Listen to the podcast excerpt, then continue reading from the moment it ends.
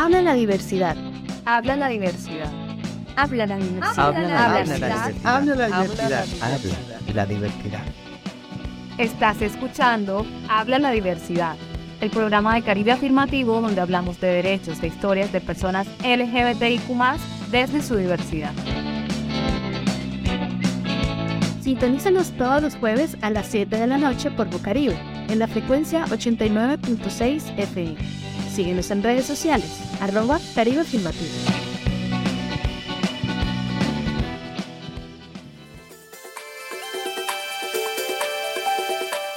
Hola, bienvenidos, bienvenidas y bienvenides a su programa Habla la Diversidad. Aquí estoy con mi compañera Tatiana y yo soy Selena y hoy les estaremos acompañando con unos invitados muy especiales. Bueno, queremos recordarles que nuestro programa Habla la Diversidad es traído a ustedes por Caribe Afirmativo, una organización social que trabaja por los derechos de las personas con orientaciones sexuales, identidades y expresiones de género diversas. Hoy tenemos un tema muy muy especial que es la salud mental en personas LGBTI, eh, estamos muy felices de estar hoy con ustedes después de un tiempo de ausencia eh, de la radio. Nos encanta volver a encontrarnos en este espacio que es para todas las personas que nos escuchan, para que podamos tratar eh, temas muy distintos relacionados con la diversidad sexual y de género. Entonces quiero presentarles primero a Jorge Suárez, él es uno de nuestros trabajadores de Caribe Afirmativo, un enlace psicosocial, una persona con muchísima experiencia en temas de salud mental, de investigación, que hoy nos acompaña. Jorge, nos encanta tenerte aquí. Hola, buenas noches. Eh, un placer saludarles. Así, muchas gracias por la invitación, tanto a Selena como a Tatiana, y también a Caribe Afirmativo, que tiene mucho en cuenta todos los temas conmemorativos que no deberían pasar desapercibidos me presento, mi nombre es Jorge Suárez, soy psicólogo, eh, tengo experiencia en terapias afirmativas y al mismo tiempo en los procesos psicosociales con enfoque diferencial y de género. Jorge, hoy nos traes un invitado súper especial, por favor, preséntalo en este momento. Listo, le voy a dar la palabra, pero recargar que hace parte de los procesos de Casa Caribe Soledad, Em, aquí tenemos varios espacios que son también apropiados para todas las personas LGBTI, pero también a nivel general que necesitan un espacio diferente en donde puedan sentir paz, tranquilidad y puedan también eh, tener otras experiencias con quien compartir. Entonces les presento aquí a uno de los miembros, Sergio. Hola, eh, muy buenas noches a todos, todas y todes. Eh, mi nombre es Sergio Ramírez, quiero extenderle un agradecimiento a Caribe Afirmativo por la invitación a este conversatorio. Eh, soy estudiante de matemáticas de la Universidad Atlántico, eh, miembro de lo que es un Atlántico Diverso y de la Mesa LGBTI de Barranquilla el Atlántico. Súper, nos encanta tener tu experiencia aquí, Sergio. Sabemos que vas a tener muchas cosas muy interesantes por decirnos, al igual que Jorge. Y como Jorge mencionaba, para nosotras son muy importantes las fechas conmemorativas. En este caso, la emisión de hoy eh, la queremos enlazar un poco con el 2 de mayo, que es el Día Mundial contra el Bullying. Entonces hablamos un poco de salud mental y también de esas afectaciones que puede tener el bullying sobre la salud mental de las personas LGBTIQ. Y Jorge, nos gustaría empezar con una pregunta clave. ¿Consideras tú que eh, las personas que tenemos orientaciones sexuales, identidades y expresiones de género diversas tendemos a tener mayores afectaciones en nuestra salud mental?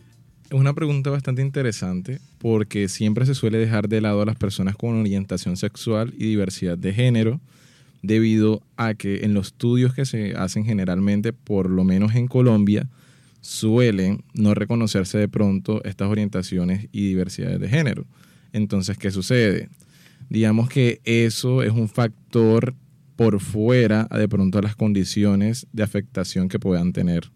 Entonces, muchas fundaciones, em, por, lo, por lo menos también Caribe Afirmativo, que tienen en cuenta muchos de estos estudios, se identifica que en su infancia, en su proceso de desarrollo, eh, obviamente hubo algún tipo de violencia y es también lo relacionado con lo que se conmemora el día de hoy porque primero, claro, reciben acoso, violencias, que es una forma, em, digamos, primaria del bullying en sí mismo, porque hay que destacar que el bullying, digamos que es un proceso mucho más construido, en donde un grupo de personas eh, arremete debido a cierta peculiaridad o cierto factor específico que tenga la persona, sea por, por su peso, sea por eh, su físico, su forma de ser, y en este caso también por su orientación y diversidad de género. Entonces, ¿qué sucede? Obviamente cuando uno se sale del molde de lo que es aceptado socialmente, si a mí me gusta un hombre o una mujer y soy del mismo sexo, ¿qué sucede? Obviamente es algo que no está permitido. Es decir, tengo una represión con respecto a, lo que yo realmente quisiera hacer y no puedo. Ahí ya se va creando un tipo de, em, de afectación psicológica por el hecho de no poder expresarse libremente. Comienzan eh, algunos síntomas de tristeza, em, de ansiedad, que al final terminan provocando lo que es trastorno. Y eso sí se ha estudiado, por lo menos dentro de Colombia, que eh, las personas LGBTI más a futuro sufren con mayor grado un trastorno de afectación psicológica que de pronto otras personas que no son del, colectivo de la población. Vale, Jorge eh, y Sergio. De acuerdo con esto que nos estás mencionando, como con el tema de bullying en estas primeras etapas de la vida, que también se puede presentar en, en espacios académicos cuando ya somos adultos y adultas, eh, quisiera que nos cuentes un poco más de estos impactos o afectaciones en el desarrollo de nuestras vidas, bien sea ya como en la adultez o durante la adolescencia la niñez. Bueno, Lizo.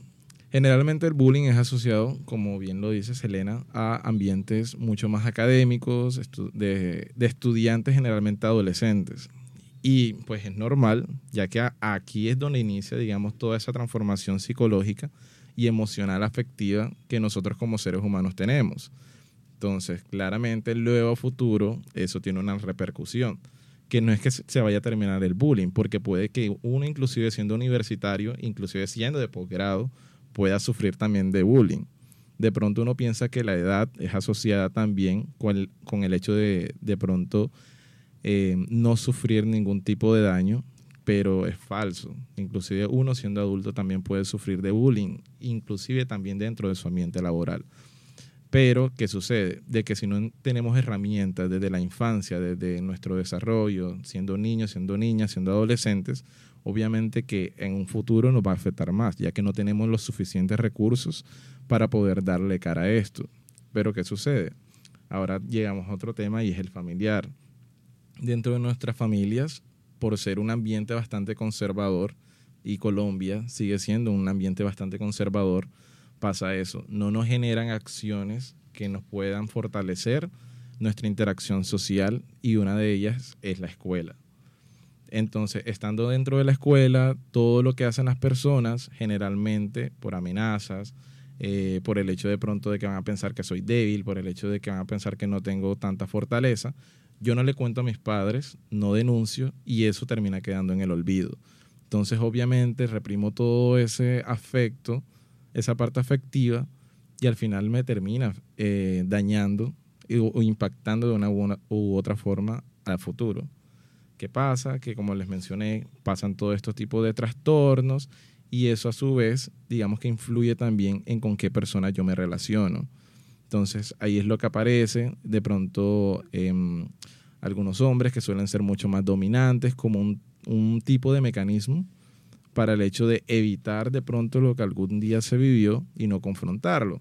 O también lo que sucede con de pronto algunas mujeres, que no generalizo, pero sí sucede que em, hay comprobaciones de que el hecho de haber tenido de pronto un, un poco adecuado sistema afectivo dentro, inclusive dentro de su colegio y su familia, terminan eh, teniendo ciertos rasgos de sumisión ante sus otras relaciones de poder, es decir, con sus jefes de trabajo, con sus parejas, eh, con sus amistades y digamos que tienden em, a esperar que las otras personas resuelvan porque no se siente capacitada.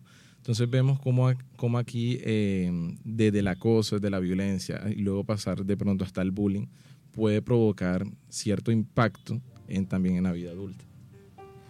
Bueno, Jorge, muchísimas gracias por todo lo que nos dices. Creo que tocas un tema fundamental y es el tema familiar, ¿no? Porque Eh, las personas que tenemos, pues, que somos, nos reconocemos como LGBTQ+, muchas veces tenemos experiencias asociadas con la familia en términos de bullying, de violencia, de malos tratos. No es el caso de todas nosotras, pero sí es el caso de muchas.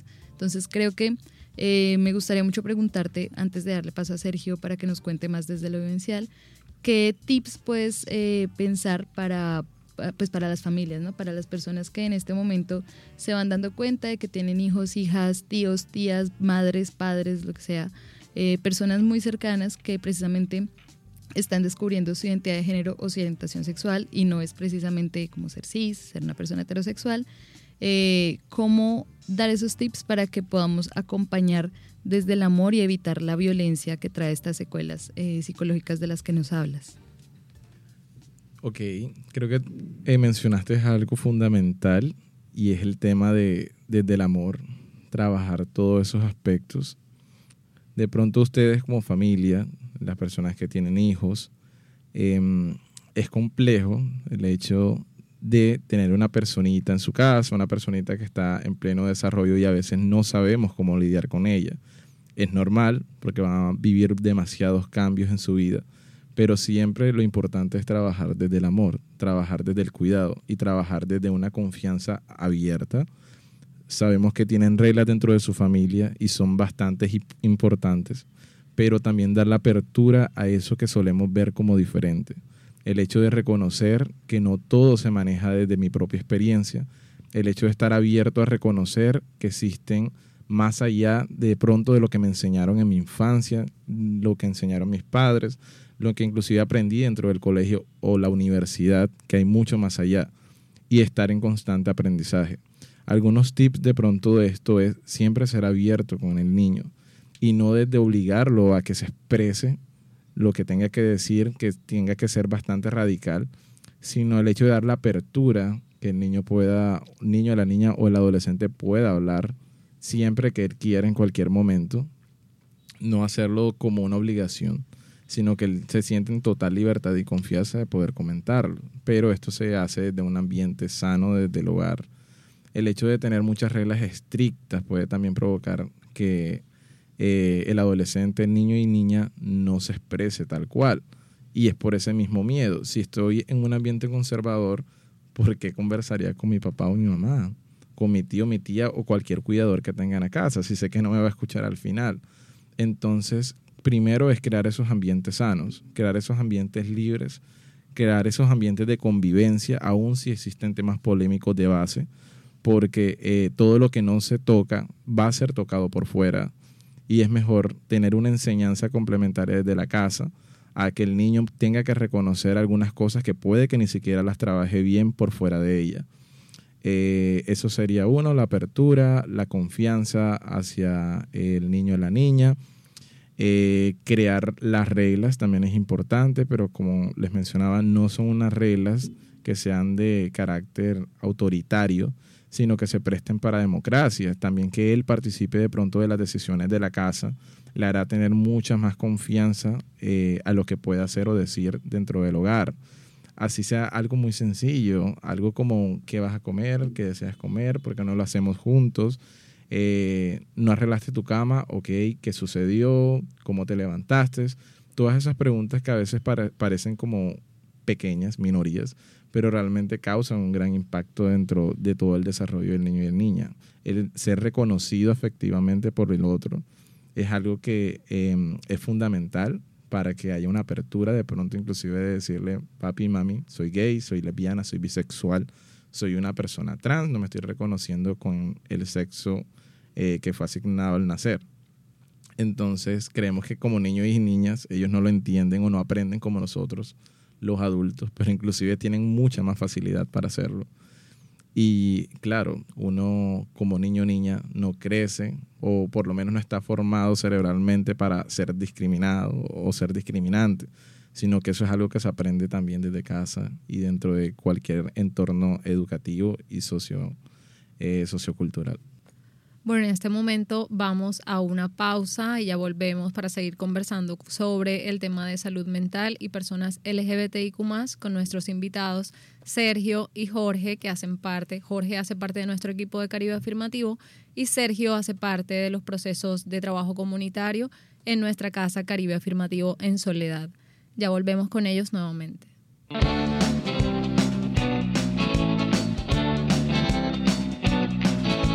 Habla la diversidad. Habla la diversidad. Habla la diversidad. Habla la diversidad. Habla la diversidad. Habla la diversidad. Estás escuchando Habla la diversidad, el programa de Caribe Afirmativo donde hablamos de derechos, de historias de personas LGBTIQ desde su diversidad. Sintonízanos todos los jueves a las 7 de la noche por Bucaribe, en la frecuencia 89.6 FM. Síguenos en redes sociales, arroba Caribe Afirmativo.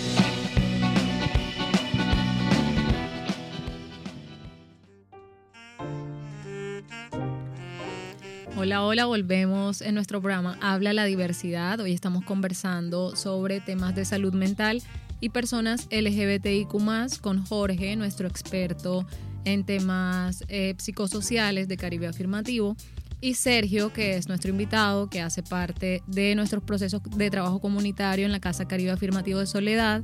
También hace parte del grupo Uniatlántico Diverso de la Universidad del Atlántico y de la mesa LGBTIQ del Departamento del Atlántico. Entonces, pues Sergio, eh, teniendo en cuenta esto que hemos estado hablando sobre em, el impacto en la salud mental de, en las personas LGBTIQ que por ciertas eh, situaciones de su contexto son víctimas de bullying, eh, crecen con una autoestima baja, estas cosas que nos ha estado comentando Jorge.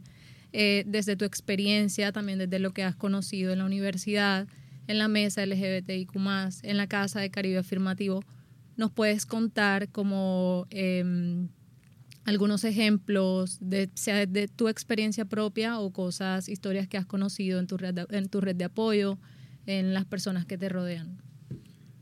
Ok. Bueno, ahorita tocaron un punto importante eh, que es sobre la escuela y es donde el acoso inicia desde la escuela, que es donde al niño, niña o niñe eh, se le genera esa inseguridad con palabras porque todo comienza con una forma verbal donde va a seguir a los golpes y a generar un trauma, por decir ese psicológico. Eh, por eso diría que en el colegio inicia todo. Eh, luego de esto eh, comienza como que son las ofensas hacia el individuo como tal. Yo en el colegio personalmente fui víctima de bullying, no por mi orientación sexual, mi identidad de género, expresión de género, más que todo fue por, en ese momento fue por mi contextura.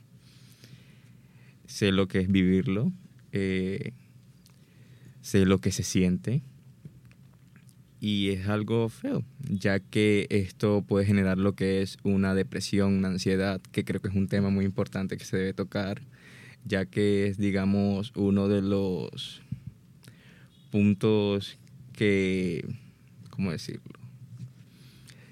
O sea, lo más importante por lo que del bullying podemos pasar a esto y es algo que está azotando últimamente mucho lo que es la sociedad actual. Eh, también puedo hablar de vivencias de otras personas, eh, como son compañeras trans, eh, lo difícil que es vivir ellas eh, siendo trans, sé lo complicado que puede ser, ya que el bullying en ellas es básicamente que las abucheen, que las traten mal, simplemente por ser trans, por no ser lo que la sociedad espera niños que estudian en colegios que son tratados mal también por el hecho de, vestir diferente, ser algo afeminados.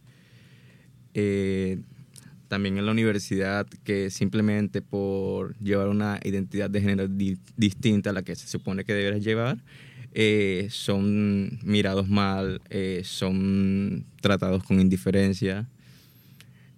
cosa que últimamente sí se ha visto como que ha ido bajando eso, pero aún así se sigue viendo y es algo fuerte, la verdad.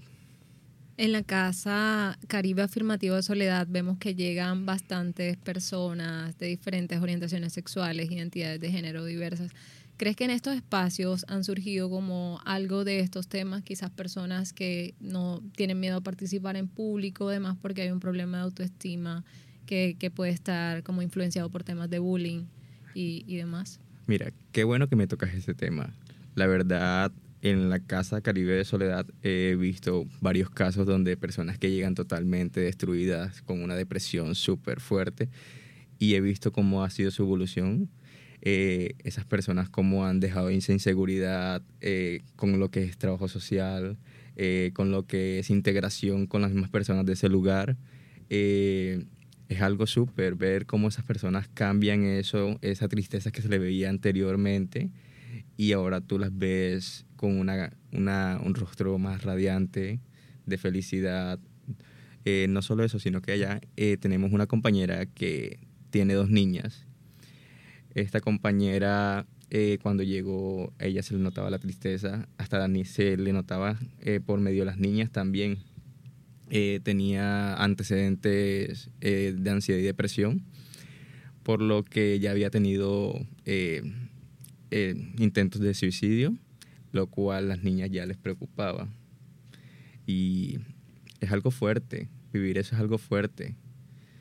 Eh, también compañeros que han llegado eh, destruidos, eh, donde han sido tratados mal. Es más, en los barrios, como simplemente por ser gay, lesbiana, bisexual, homosexual, eres tratado mal, eres, mira, ahí va la marica, esa es la marica. comienzan como que a darle piropos, pero no son piropos comunes, sino como que de insulto hacia esa persona, ridiculizando a la persona.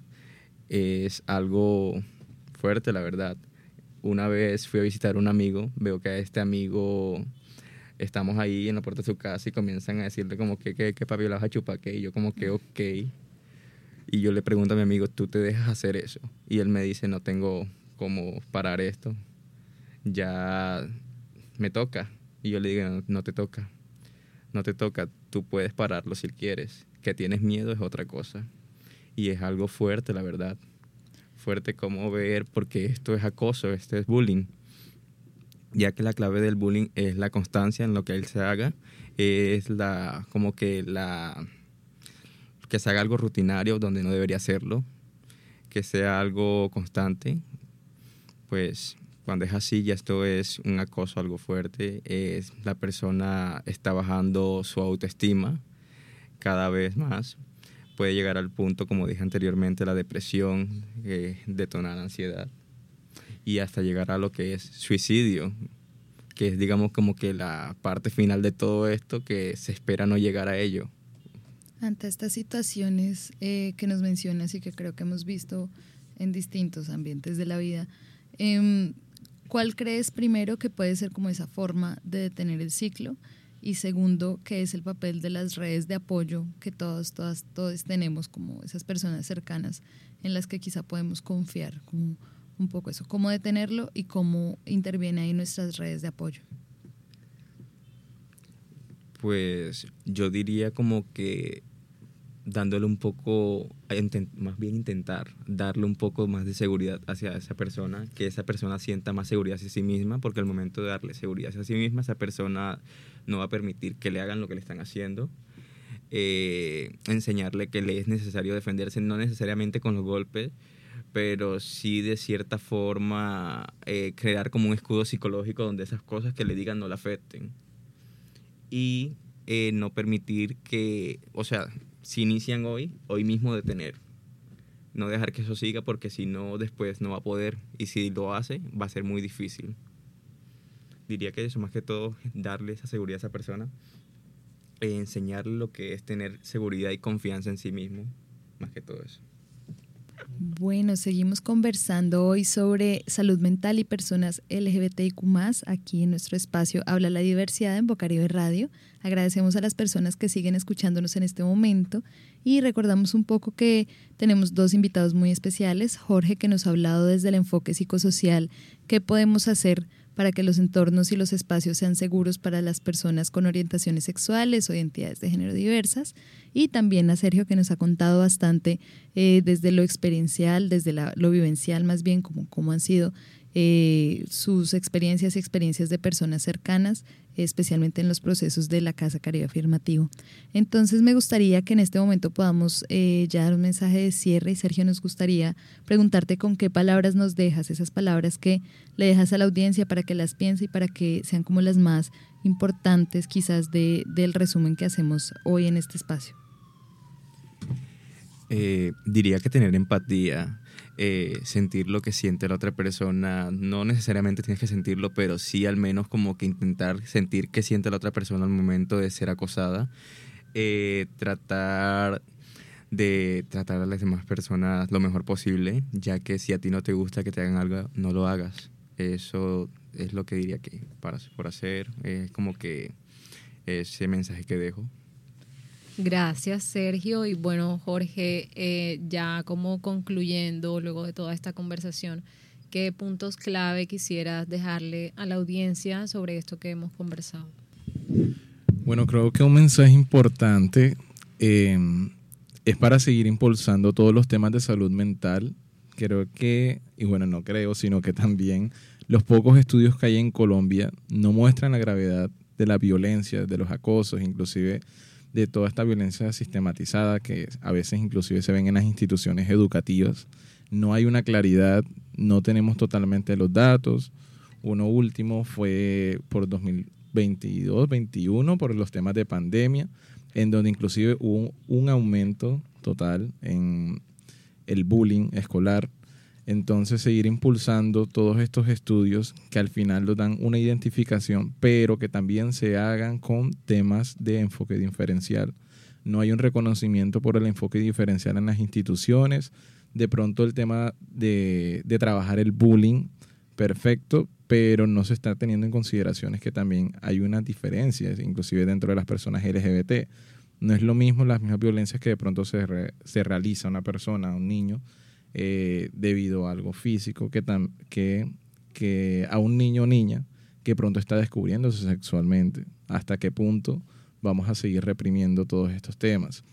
Em, y otro, otra consideración importante que me parece recalcar es que nosotros como familia, nosotros como red de apoyo, eh, la población LGBTI debería estar mucho más unida en todos los campos, incluso en todo el Atlántico, para seguir fortaleciendo todos estos temas que de pronto el Estado ha dejado olvidado y que se reconozcan nuestros derechos como personas que han sido violentadas, como también una deuda histórica eh, por todo el tema de conflicto que se ha vivido y el tema de em, que nuestra afectividad, nuestro espectro también psicológico, nuestro espectro sexual ha sido desmeritado, ha sido eh, desconocido y que dentro de cada uno de los espacios en los que estemos, em, ese reconocimiento debería estar latente. Muchísimas gracias Jorge y también a Sergio. Les agradecemos mucho por, por estar compartiéndonos tantas experiencias y temas importantes sobre esto de salud mental, que, es un tema muy relevante, que hay que tenerlo en cuenta y que hay que hablar con más frecuencia sobre esto. Entonces, les damos las gracias por haber aceptado la invitación.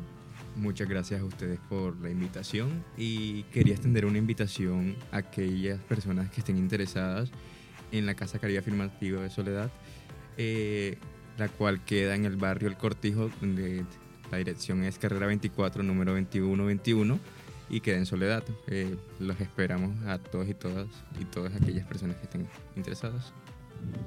Sí, así como dijo Sergio, las puertas están abiertas. Em, ofrecemos también apoyo psicosocial y apoyo jurídico en caso tal de que estén vivenciando em, algún tipo de violencia, eh, estén pasando por alguna situación si bien no ofrecemos ayuda eh, humanitaria en sí misma, digamos que también podemos llevar y darles a ustedes las rutas adecuadas para que lo puedan hacer. Muchas gracias también a Bocaribe por este espacio eh, y por considerar relevante el que se hablen estos temas y que no se pasen desapercibidos. Y mucho más el día de hoy que se conmemora el Día Mundial contra el Bullying y el Acoso Escolar. Bueno, muchísimas gracias a ustedes por haber hecho parte del espacio, a todas las personas que nos están escuchando y acompañando en esta primera emisión de nuestros 2023. Nos encanta regresar a este espacio radial y por supuesto muchas gracias a Bocaribe que lo hace posible. Eh, les recordamos que estaremos aquí todos los jueves a las 7 de la noche. También recuerden que pueden seguirnos en nuestras redes sociales buscándonos como arroba y que somos una organización supremamente comprometida con la defensa de los derechos de todas las personas eh, que quizás han tenido algún inconveniente o alguna ah, violencia en su vida por su forma de amar o de ser. Aquí estamos, somos muchas personas y les estamos acompañando. Muchísimas gracias por ser parte de Habla la Diversidad.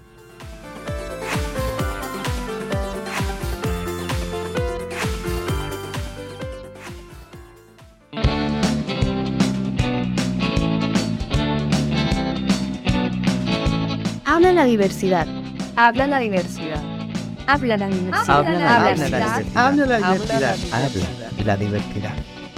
Hoy escuchaste Habla la diversidad, el programa de Caribe Afirmativo donde hablamos de derechos, de historias de personas LGBTIQ desde su diversidad. Sintonízanos todos los jueves a las 7 de la noche por Bocaribe, en la frecuencia 89.6 FM. Síguenos en redes sociales, arroba Caribe Afirmativo.